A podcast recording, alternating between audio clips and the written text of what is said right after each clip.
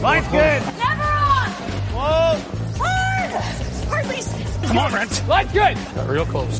The hair high, right? Try and hit two thirds. Have they saved it for her? Yes, they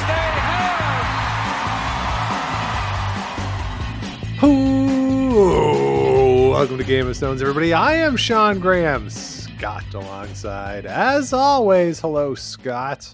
Sean, it's the thick of curling season. We're deep in it, and we're deep in a bunch of snow. Got a big dump last night. Uh, were you able to leave your house today? Because I didn't. uh, yes, I was able to leave my house today. It was still snowing and dark when I left my house today.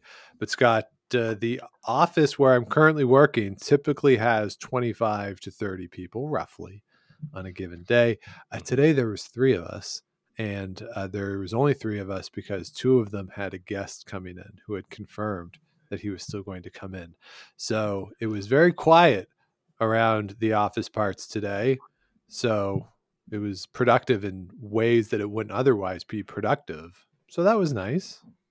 That's good. That's good, Sean. Um, yeah, it's. Uh, I I did go put the recycling out, and uh, it got buried.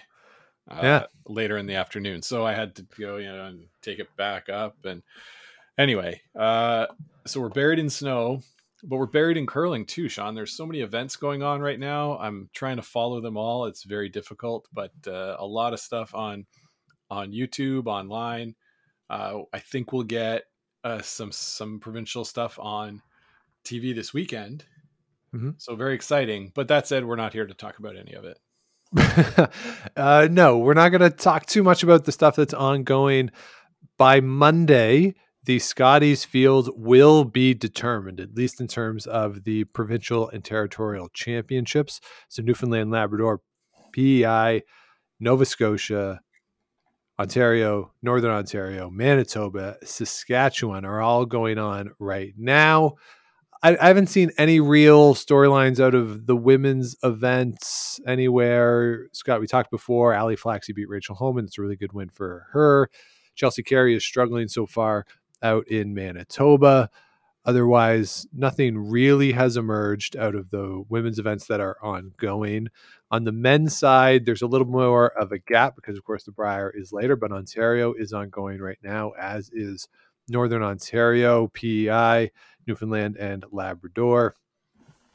On the men's side, the only thing I've really seen so far of note is that Glenn Howard and Mike Fournier played a game in which I'm guessing they decided not to hit until Skips Rocks based on what the final score was, but otherwise, Yeah, Sean, I watched that game last night. It was uh it, it was a real tough one for Team Fournier. They were in control and just I there was a shot where Mike called a draw around a center guard and I was like, I think that's what Glenn wants you to be playing.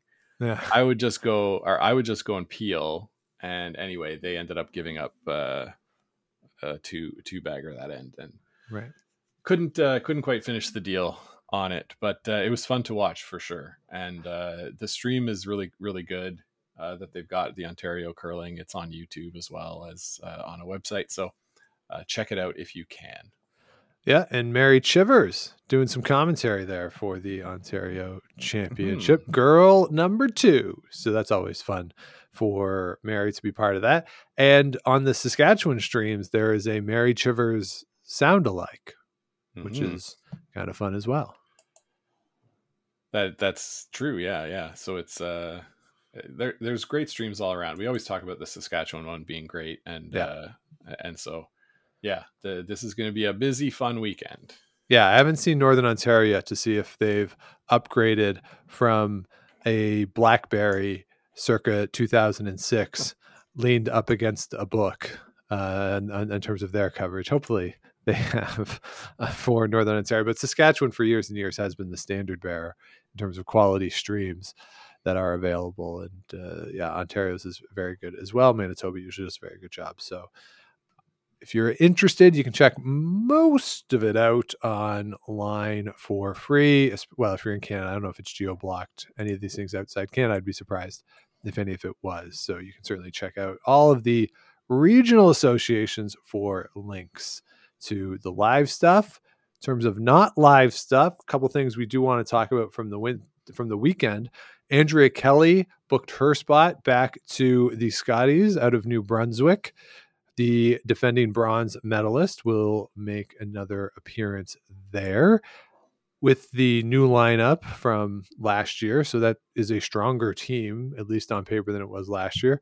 So that makes for a, a really good Eastern Canadian contingent there. And Alberta, a bit of a surprise, perhaps, as Kayla Skrlik makes an absolute pistol of a shot on her last one, making a double and making first contact with a rock that was fully buried behind a center guard and Mhm. makes a double and pulls I don't know, Scott, off the top of my head, best broom throw since Pat Simmons for the celebration. It was a really fun celebration for Team Skrlik.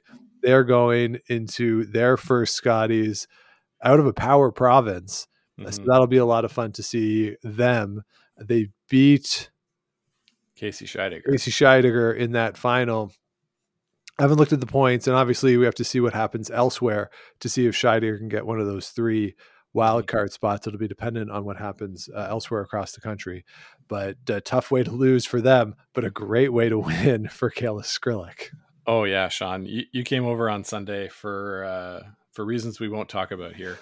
Um, but the the game had just finished when you when you got there, and at halftime of the event that we were watching, I, I I said to you, okay, uh, I set up the the YouTube and I said, here's what the situation. What do you think she's gonna call? Uh, and you were like, I don't know, like a light tap back, uh, maybe a run back. Maybe a draw. I thought you could draw the side of the button potentially. Yeah. And all that was to tie. Yeah. And sh- and then she goes, I'll just play like control weight and make this hit. And I was like, what hit? There's no hit with control weight? Like no way. And uh, yeah, uh, go and look at it on on YouTube if you if you can. The the Alberta c- curlings, the whole provincials were on uh, on YouTube. It was really good. So yeah, and then and then halfway down, I was like, this is really close. I think she might do it. And and like you say, she made the double to win, not not just for one to tie and go to an extra. And uh, you're right, epic broom broom throw, uh, very warranted. You know, like uh, you see some of these teams now, they th- throw up their broom when they make a easy draw. Yeah. You know, okay, oh, I had to draw the eight foot, and then you toss your broom, like, yay. Well, this one, yeah, deserved every bit of height that they got on those brooms. Yeah. Uh, well done. That's going to be in contention for shot of the year at next year's uh what do we call them stony awards Stony Awards. yeah Yeah. early contender for shot of the year for the 2023 Stonies. Yeah, for sure. that down Yeah, that, uh, just an absolutely wonderful shot. And I mean, if you look at it in terms of the analytics side of it, if you think you're going to make that shot one or two times out of 10, it's worth trying Try it. than being tied to trying a difficult shot that maybe you make seven out of 10 times and then having to go to an extra. Just Mhm. percentage wise, it's a, a better play. And then the guts of how they swept it. It did Oh, yeah. not miss the guard by much, but they were calling it to sweep pr- to to curl pretty much the whole way. It was a very gutsy line call, a Yeah. very aggressive line taken, and they are full fair to have made that shot and to go in. And honestly, if that's how they're going to play at the Scotties, put them on TV. Let's Heck let's yeah. just watch them. That'll be great. for sure they they went undefeated through the field there in alberta so yeah why can't they do it again Yeah, why not, eh? why not eh So, uh, congratulations to them on their first Scotties appearance. Scott, sean while this is all related to Curling Canada and the action on the ice, Curling Canada has made some news this week off of the ice, some of which may be good for some people, some of which I don't think will be popular with a lot of people. So let's talk about some of this. And let's start with an article that Devin Heroux wrote for CBC News. He talked with Catherine Henderson, the CEO of Curling Canada, about the way in which they are looking at the high performance program, essentially, Catherine Henderson said that everything is on the table in reassessing the high performance program. They have talked with players, they have talked with former players, they have talked with the provincial associations, the stakeholders in the system. They are going to bring in a new director of the high performance program. Uh, Gerry Peckham is still there, but he announced a year ago that he is going to retire and he is overseeing in part some of this transfer to this I, have said this before, but just the the I don't know if it's it's not probably not the hardest job in the country, but it's the least upside job in the country, I think, uh, in terms of public perception of how well you're doing. Because if it goes well, players get the credit. If it goes poorly, you get the blame. And it's it'll be interesting to see who takes that on.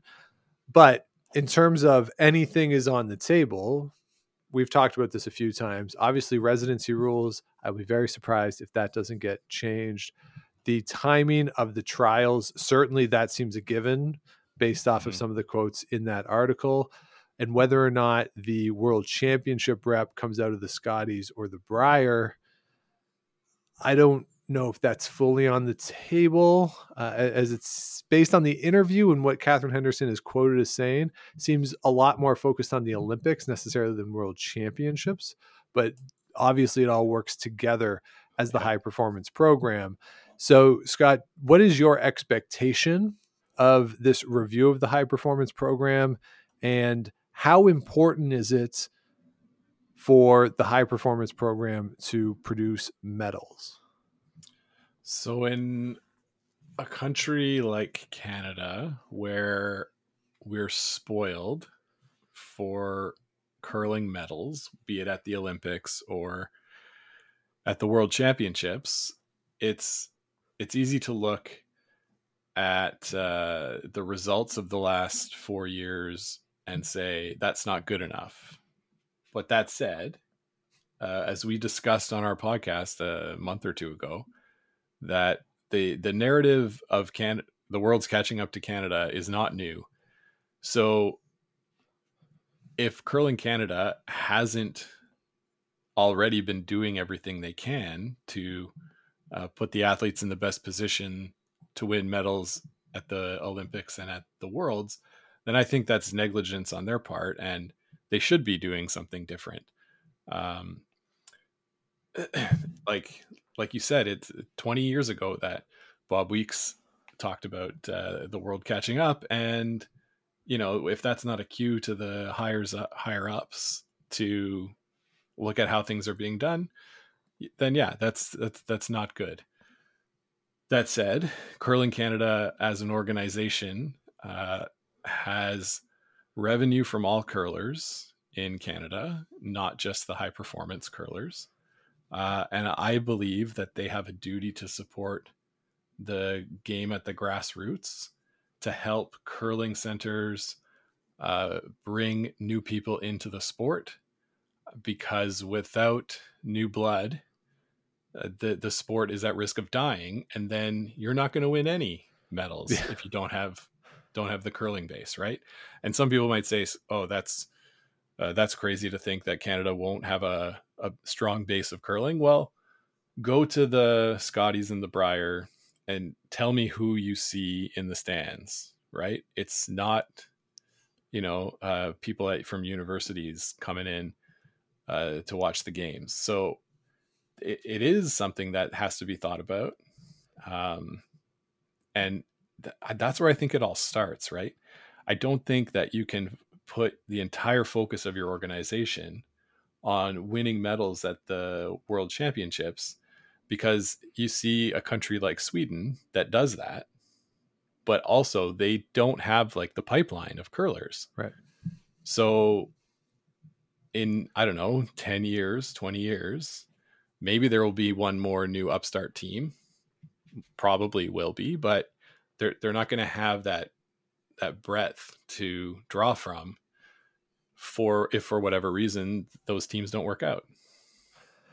Yeah so the thing that i am concerned about is very similar to you that yes, the high performance program, any high performance program in any sport that operates on an Olympic cycle does need to be reevaluated probably in, in the four year cycle. So once your sport is done at the Olympics, you go into a review and you see what worked, what didn't work in that cycle. How can you improve the next time? How can you put your athletes into the best possible situation, not only for the Olympics, but leading in to the Olympics? And certainly curling, you have to think about world championships because that ha- that is how you get to the Olympics. And it's the national body that gets the berth as opposed to mm. necessarily individuals. And I'm not sure how it works in say skiing, for instance, if individuals qualify for spots or if countries get them based on that. Like I, I just don't know. But really any Olympic sport, you do have to think about the high performance end and how are you doing that. The concern I have is having talked to people who are at the symposium on diversity and inclusion in the sport, the lack of action on some of those items Hmm. that some of the response or, or that we've seen or what some people are, are saying is that curling canada has not moved forward with the, certainly the same level of urgency on those issues and those questions as they have with the high performance program and i would argue as i think you have said that that is just as important for the future of the sport that what came up there those issues are important. And we've seen in the past curling Canada and then the provincial associations as well say, well, curling clubs are independent businesses and they operate on their own, which, yes, that is true. But as the national governing bodies for the for the sport that is taking revenue from each individual who is paying to play at these locations, I Mhm. think it is incumbent upon Curling Canada and the provincial associations to devote an equal amount of time to their high performance and to their grassroots efforts. And we're in a world right now, Scott, where a significant club in Saskatoon, Saskatchewan closed. And that is the heartland of curling. Mhm. And the fact that they lost a club in Saskatoon is very concerning, right? We've seen closures. Curling Geek has profiled it, the, the number of facilities that have closed, and we are contracting in this country. But when you see it in Saskatoon, that that hits a little differently than some rural communities where the community is contracting itself. Mhm. Saskatoon as a city is doing fine. It's just that the club had to close. So that is where I think some of the concern is. I'm not saying don't look at the high performance program, don't reevaluate it. Absolutely. But can we please do it in conjunction with addressing some of these wider issues for the overall health of the sport? Yeah, yeah, well said, Sean. Uh, That's that's the the fear, right? Is that yeah, in in 20 years we not only will we not be winning medals, we also won't have enough curlers to fill out a field at uh a- at a Bonspiel Mhm. like uh we're playing this weekend. Yep. Uh the field is 32 teams and it was a scramble to get uh, those teams. Yeah. In 20 years is it going to be any easier if we don't bring new people into the sport? I, I will say no. Yeah, and certainly coming out of the pandemic, there are no public health restrictions, as far as I know, anywhere in the country right now that would prevent a curling facility from operating. Mhm. So, figuring out how to get people back into these facilities. I mean, Scott, where we play the Thursday night league in the three or four years I was in, no team ever changed. Individual guys here and there, it's a men's league, so individual guys here and there would come in and out, but the teams were always the same. And this year there was a turnover of four or five teams. The Monday league that we play in, same thing. Very little turnover year to year, but we started to see some turnover. The cash league at the Ottawa Curling Club is not full for the first time since I've been a member there. Uh, the Rideau Curling Club, where I used to play, there are empty, what used to be full draws are now just empty dead time at that facility. So these are concerning trends that certainly need to be addressed. That again, for the provincial associations uh, the, or the member associations, and for Curling Canada as a whole, I would like to see some sort of action on these things to address them. And, you know, the idea of if Canada goes in four years to Italy and wins three gold medals, that's great.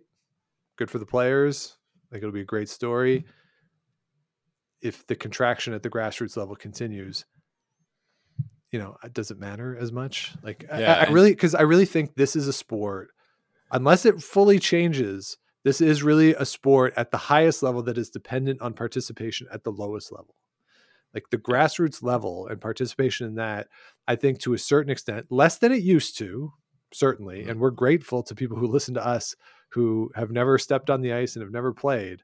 But to a certain extent, I think if you go to a curling event and you survey the individuals who are there, you're looking at, I would say, 60 to 70% are people who play or did play regularly over the course of their life. And I would argue if you go to an NBA game, that's not the case. Like they're not dependent on you having played. But I think curling to a certain extent still is driven by participation at the grassroots level. Yeah, yeah. And a lot of talk, there's always a lot of talk around the Olympics of, hey, this event is on TV a lot, it's getting a lot of exposure. In Canada, we have a lot of exposure on TV year over year. Uh, it's on a lot.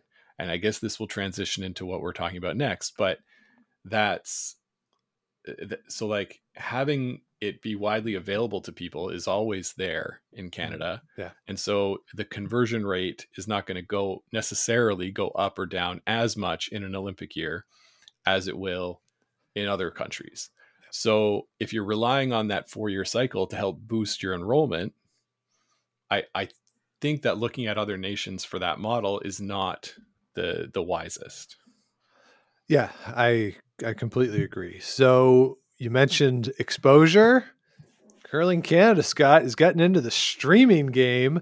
They looked at what the World Curling Federation was doing with Recast, saw the fan reaction, and said, Yeah, we want some of that. So Curling Canada is involved with a company called Stream AMG. They have done some other sporting streaming events, and they are going to be streaming all non season of champions events, which basically just means everything that TSN doesn't show. So this includes the under 18s, which are coming up soon, the uh, college university one, which is slightly different from the U Sport one, I think. Uh, the, the the one that Curling Canada operates, the Canadian Wheelchair Championship, will be part of that this year. Presumably next season, you'll have the club championship on there, the senior championship. So those are the events that are going to be on what is being called Curling Canada Plus. And okay, fine. I was reading this. I was like, all right, Curling Canada Plus, because I guess why not? Can't. I, I, yeah, I don't know what else you would call it. I really don't. So sure, everything else is a plus on it. Yeah, TSN just came out with TSN Plus. There's Paramount Plus. Like, there's a lot of pluses. So sure, Scott, you can buy a subscription to this on a per event basis for nine dollars and ninety nine cents. That is Canadian currency, or you can wait until the event is over and watch it in its entirety for free. So, what used to be streamed through the Curling Canada YouTube channel is now going to be on Curling Canada Plus, both during and post event. And if you want to watch live, it is going to cost you money. And the revenue, as Curling Canada states in its release, is going to be used to help fund these endeavors. I have thoughts on this, Scott, but uh, let's start with yours. Who's paying who's paying 10 bucks to watch an event they don't care that much about? These these events need to be broadcast for free. Listen, I'm going to pay for it cuz I cuz I'm a crazy person, I guess, but uh, yeah, this like I understand, hey, let's get some funding for these events that we're paying money to put on, right? Like let's help offset some of the cost. Sure. I guess the players' families might be wanting to pay for it. Yeah. But uh, Sean, this stands totally in opposition to the mission of stadium curling, which is sort of the the streaming. I, I won't. Pl- platform's not the right word, but uh, sort of streaming company that's an offshoot of Curling Zone that are dedicated to giving clubs access to high definition cameras and live streaming ability on YouTube. So this can be done for any club uh, across the country. They'll come and f- outfit your club with HD cameras, and you can have a certain level if you want uh, live production or some static production. Uh, th- this and it's all being done for free with the anticipation that the revenues that will come in are from advertising on the ice and advertising uh, on the stream itself. Yeah. So, so this is something that I question: is that are am I going to pay ten bucks to watch this event and be watching ads for grain silos between ends? Are you? Like you said you were, or you will. Well, but, but am but am I gonna have to watch ads as well as paying? Right. Right. I, I always I, I have DAZN for football. Yeah. And I watch the Red Zone channel because I don't have to watch ads. Sure. Um, but lately, I think since I switched internet providers, uh, when I start a stream, I get a 30 second ad for some gambling. Right. And I always question why am I paying $20 a month for this when and getting served ads at the same time? Like, right. uh, it's either pay to watch or you have ads to cover the costs of the production. That's my opinion. What do you yeah. What do you say? Yeah, I, I don't like this as uh, like a principle. I, I kind of just feel like you're saying to family members of people who are in these events, give us ten dollars, please. Where in mm-hmm. the past you weren't doing that. If they're going to do this, I really feel like they and they say in the in the release that they're going to reinvest any money into enhancing the broadcast that they're going to put together. But I really feel like if say if we had a family member who was playing in the under 18s, right? Say it's 10 years from now, uh, our little cousin Ellie gets into curling uh, I don't know what has gone wrong uh, in, in to, to to have that be the case. But let's say that happens, and she's in the under 18s. If I'm paying for the events, I want to be able to watch all the games. When it's a free stream, like oh, like okay, maybe she'll get on this, or like you know which sheet is mm-hmm. going to be the TV sheet, and you're like, okay, this could be your TV game. But if you're paying for the event, you kind of want all the games to be available to you.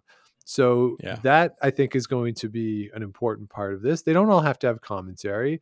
They don't even all have to have moving cameras. You can have static cameras, and I think that's okay if you're offering every sheet available on the stream. And if you want to have one broadcast, which essentially what they've done in the past, I think is two cameras, and that's and that's plenty good.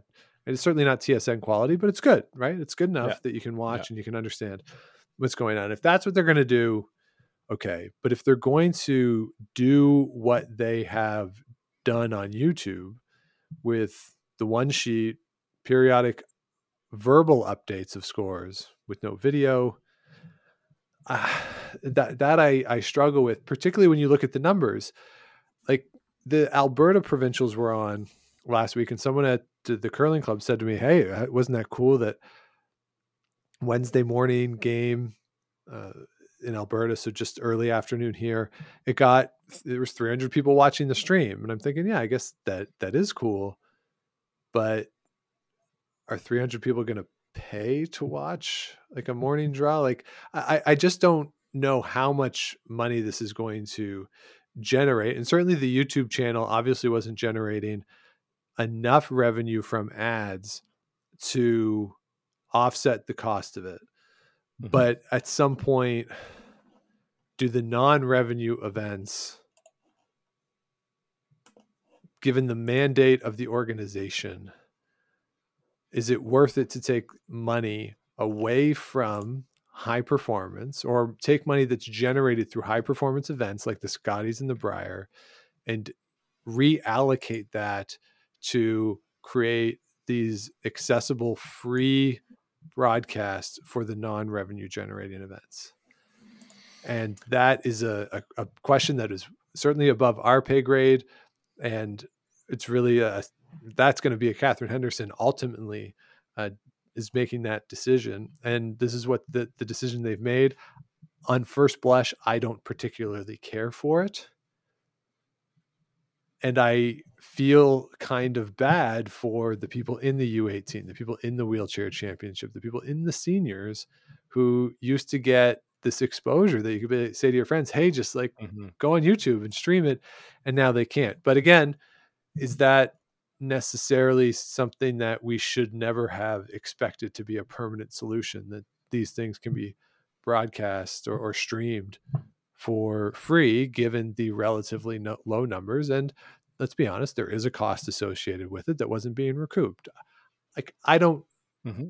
i don't know i want it to be free because i like watching it i like it when it's on do i like it enough that it, i'm going to pay for it maybe for certain events but i, I think i feel like we're in the minority you know it, it, it also matters to have a way to watch it on a TV. It, which sounds really dumb and simple, right? Like, yeah, I can stream it on my laptop anywhere, but this is something that if curling clubs are smart, they will find a way to stream it on yeah. the TVs at the clubs. And if there's no way to do that, if there's no app, a smart uh, smart TV app, uh, a Roku, Apple TV, Fire TV, something, then it's not going to get on the big screen at the club where the curlers will say, Hey, how are you able to watch that? Maybe I'll go home and, and check it out too. For me, it's the same thing. I'm here in my office. I'm watching the Ontario curling right now on my TV through the YouTube app. So if if this was something that I had to do through a browser, I probably wouldn't do it. And and that's something that has to be taken into consideration. That's what happens when I'm trying to watch a recast from the the World Curling Federation and I think oh, there's no way to do it unless it's on a, a browser on my computer. Well, it's not worth watching.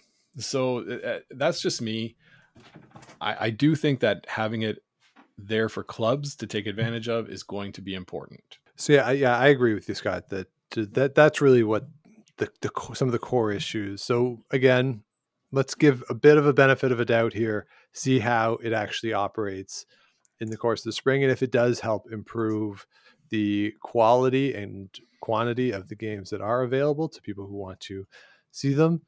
But as we've seen with recast and the WCF, the response has not been positive from the fan base, even if we are assuming that financially it has worked the way the WCF has wanted. Finally, this week, uh, there was a bit of news out of the Curling Players Association. There was another meeting for a curlers playing Curling Players Association this is an endeavor that has been tried many times before, but as it currently stands, we have Nicholas Edin as the interim president of this group. Tyler Tardi, Emma Miskew are amongst the leadership. It's broken into regions. There are four regions. You have Canada with Tardi and Miskew, Europe with Nick Edin, Silvana Tirinzoni, the USA, Corey Dropkin, Tabitha Peterson, and Pacific Asia with JD Lind and Anna Omia. There's also a next gen category that has Tanner Horgan and Mackenzie Zacharias. And the thing with the Players Association, I think this kind of ties in a little bit with the streaming and the relationship with, say, Curling Canada of exposure of things like sponsors. Can you put the sponsors, your personal sponsors' names on your gear when you go to a Curling Canada event. There's been progress on that, certainly with the PointsBet, and we've seen it at Canada Cups in the past. Some leeway that Curling Canada has given. But one of the issues that, or some of the issues that this Players Association wants to address are scheduling conflicts, giving players a greater say in rules. Uh, certainly, there's been a lot of, of discussion around new rules and, and what voice the player has in that process. I think one of the biggest challenges for a players association, though, is the fact that there is not a central organization that they're talking to. That mm-hmm. The WCF has control over rules. That certainly the member associations around the country, or around the world, tend to just pick up the rules that the WCF laid out, lays down. They don't have to for national championships, no. but they tend to. So you talk to the WCF about rules. If you're talking about scheduling, each national organization decides when it has its national championship. That's independent. The Grand Slams try to slot in where they can, but that's owned by its own entity. And then for as much as the tour exists, it's really independent spiels that run. So it, it's there's so many different moving parts and people who control things like scheduling that I'll be honest, Scott, I don't want the sport to go down the path where there's th- this singular entity of this is the curling authority. Like I kind of like this idea that each country does it its own way, that you can play in these spiels here and there where you want to. And this is actually similar to what happened with college football in the 20s and 30s, where people were upset about what they deemed the professionalization of college football, where it was really kids from the area. They would come play, they'd play regionally. Once a year, you get together and play in one of these bowl games, and that was it. And then over time, it became more professionalized to the point where now it really is just a professional sport. I don't know if ultimately that is the path that we go along, but the piecemeal side of it, where, all right, this weekend, all right, Homan's playing here, Anderson's playing here, Hasselborg's going to play in this one, like, and then they come together for the big ones. I don't necessarily mind it, but I understand why the players don't. So, again, this is an endeavor, uh, the idea of a players association that has been tried before. We'll see how far along they get this, but uh, for me, it's always just this question of who exactly are they negotiating with and who are they talking with, because there's just so many stakeholders from the organization point of view in terms of trying to figure out where everyone slots in. Yeah, Sean, that's the big question, right? Is is how is this going to be helpful for everyone? Uh, and do do smaller events, smaller teams get left behind, and maybe an event could get one or two big names, like you said, to come, but now they can't because the the the teams that are represented, the players that are represented under this players association have decided they don't they're only going to play at certain tier events or or whatever, right? So obviously that's far down the road, but the uh, one of the first questions is the one you ask, who are who who is this for and who are they bar- bargaining with for lack of a better word? Um yeah, I think the idea has merit, right? I think the players should have a bit more of a say in maybe where events are held, uh, what time of the year, for sure. Uh, you know, I, I don't know if everybody's like itching to go back to Grand Prairie or Moose Jaw, but maybe they'd prefer, and maybe like the athletes like Brad Gushue might prefer more events closer to home who knows? But uh, there's lots of questions to be answered before this uh, this thing is fully viable.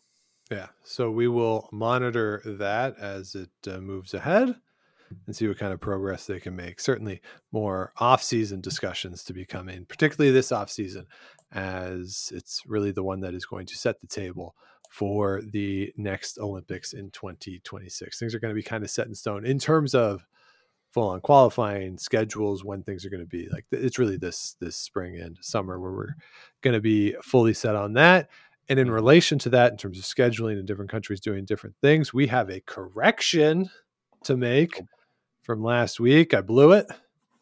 You blew it, Sean. the uh, Japanese championship is next month. It's uh, just the Korean championship that's in the summer. So Team Fujisawa does have somewhere to go play really good games before the World Championship. So I blew it. Chalk that Come one on. up to a uh, bad job by me. Come on, man. We should put uh we should put those things right at the top of the podcast, Sean. Yeah, I thought about doing that, but I want okay. I want to get a sound effect. Let's get a sound effect for it. All right. Yeah. Hey, if if you're hearing this conversation and you didn't hear the sound effect at the beginning of the show, that means Sean hasn't found it yet. Yeah. But we'll get one.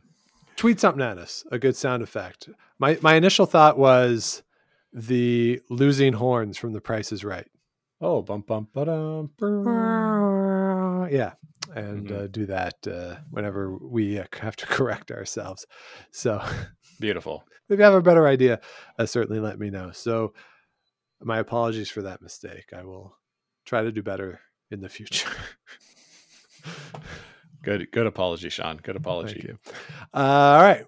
One more thing. We, we've talked about some things that we're not necessarily thrilled about, but Scott, you're very excited about this chat GP. What is it called?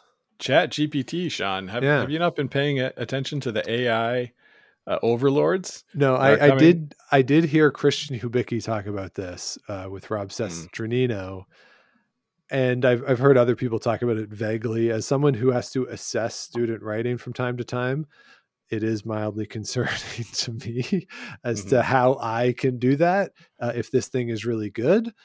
But whatever, that's a future Sean problem. So you're really into you are you're having fun with it. I'm having fun with it, Sean. I've asked it to write me code to like schedule our curling league, uh, which is good. I asked it to write code for me today to go through and sort all of my music files. Okay. It, it hasn't worked yet because, uh, uh, anyway, for reasons. But one thing I asked it to do, Sean, was to tell me a story about Brad Gushue. All right. And I want to read for you here the story that ChatGPT generated for me about Brad Gushue. All right. So, welcome everybody to the first ever edition of Storytime with Scott. Insert music cue here. okay. Uh, once upon a time, there was a talented curler named Brad Gushue. He grew up in Newfoundland, Canada, and began curling at a young age. He quickly made a name for himself in the curling world and was chosen to represent Canada in the 2006 Winter Olympics, where he and his team brought home a gold medal. From there, Gushue went on to win numerous national and international championships, including the Brier, the World Curling Championship, and the Grand Slam of Curling. He also became known for his sportsmanship and his friendly, easygoing personality.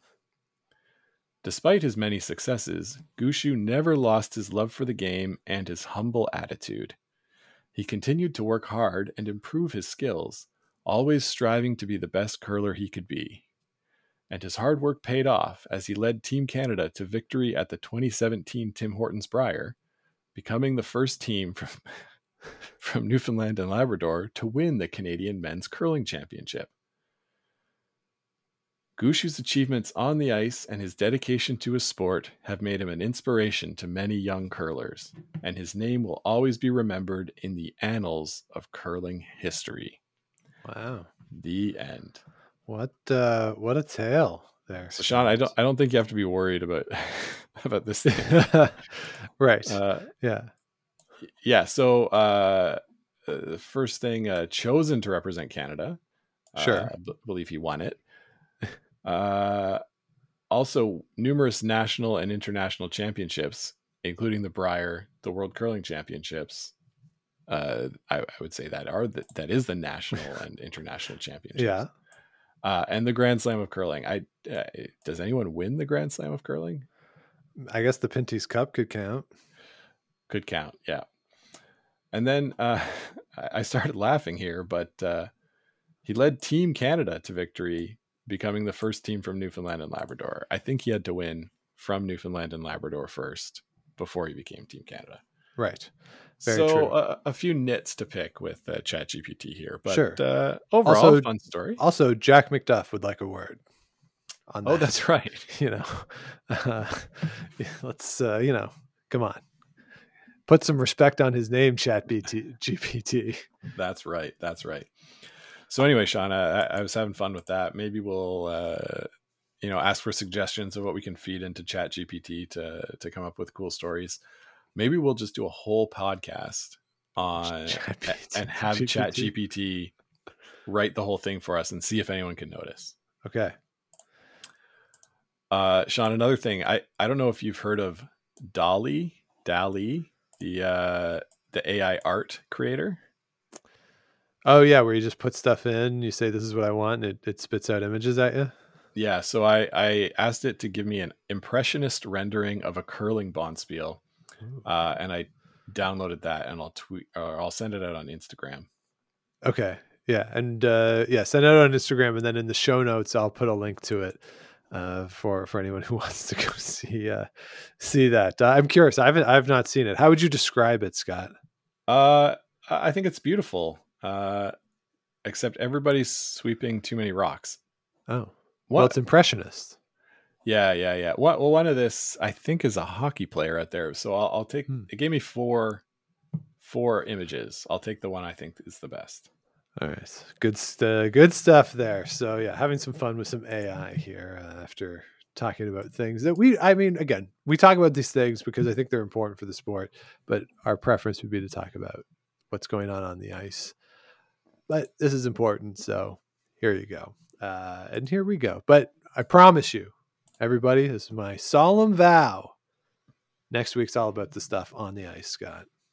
Yes, yes, it is. And Well, we- maybe I also have an idea for a potential interview, but we'll see. Oh, We'll see. well, uh, we- we'll also come back with our uh, report from the Rideau men's Bonspiel. That's right. We have a, a big event coming up this weekend. Team Moser, gutless, ducked us yet again in the draw when you can pick your preferred opening draw. They ducked us. They have absolutely no guts. Uh, they are completely spineless. I Yeah. have no respect for them as a team. And they deserve to have to play the eight o'clock game on Saturday morning for Yeah, their poor decisions. yeah. Uh, so there you go. The as Taylor Swift would say, karma is a cat purring in its lap, my lap, because it loves me. Yeah. Uh, yeah. So yeah, sucks to be them. Yeah. We'll be So- sleeping in. Yeah, so we will have a full report from our events. We will also talk about all of the provincial finals going on across the country this weekend.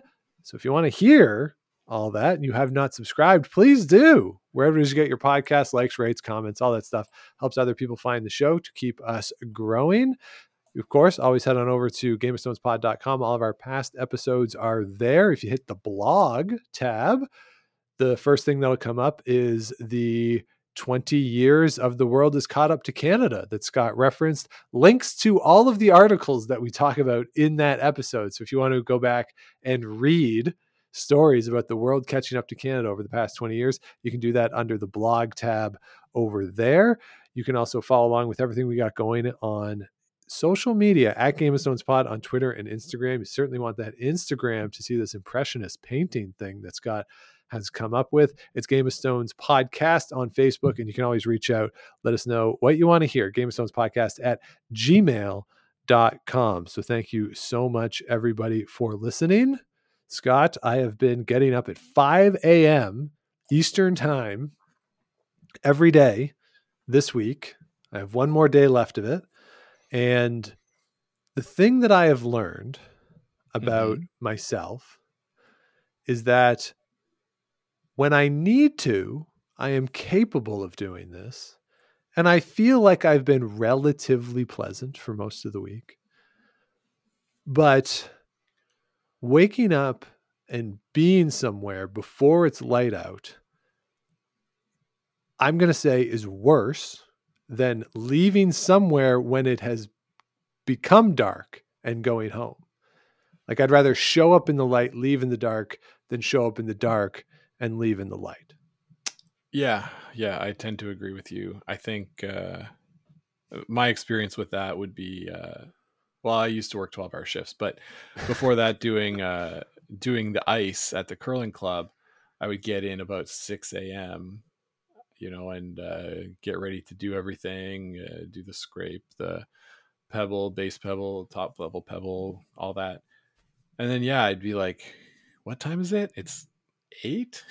Yeah. Like, what?" Uh, on the plus, you do feel like you've accomplished a lot during your day. Yeah. But you're probably ready to fall asleep right now. Yeah. My goal was to fall asleep by 9 p.m. It is currently 8:50 p.m. and I will not meet my goal. Well, we'll have to we'll have to sign off, Sean. Let you get some good sack time, and uh, we'll see you tomorrow. Yeah, I got to be at the top of my game for tomorrow night at the Rideau Bond Spiel. For all of you who are spieling this time of year, it is a popular spiel time of season. Good luck out there. Anyone who's playing, have a good time. And if you're not, just have a wonderful, wonderful weekend and a wonderful week. We will talk with you next week. But until then, keep those brooms on the ice and don't dump that intern. Make the final.